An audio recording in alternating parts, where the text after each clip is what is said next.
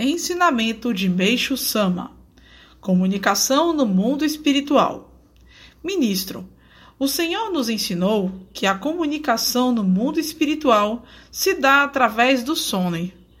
Mas por que meio podemos transmitir nossa vontade? Não existem palavras para isso?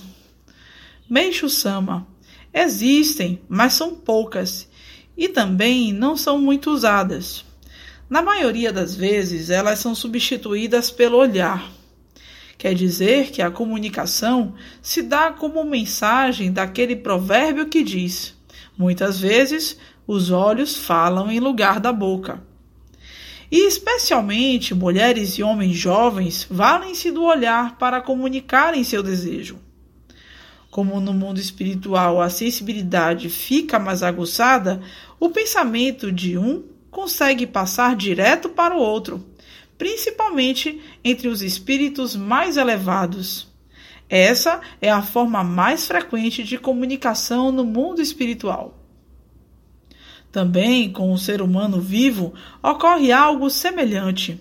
Há pessoas que captam com bastante facilidade a intenção de quem está falando.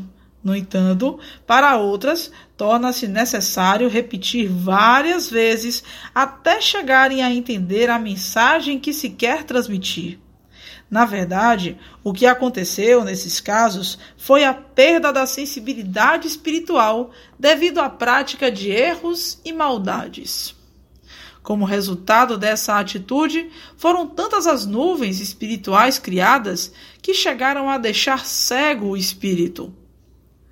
Então, o mais certo é se conservar a mente e coração sem máculas, para que daí a sensibilidade possa aflorar. O que fará com que o conteúdo de qualquer assunto venha a ser entendido por meio de uma ou duas palavras. Ou seja, ao ouvir uma, a pessoa será capaz de compreender outras 10. Nos dias de hoje, contudo, as pessoas escutam 10, mas não sei se têm condições de captar uma sequer. Embora tendo muito conhecimento, a capacidade humana de percepção piorou bastante.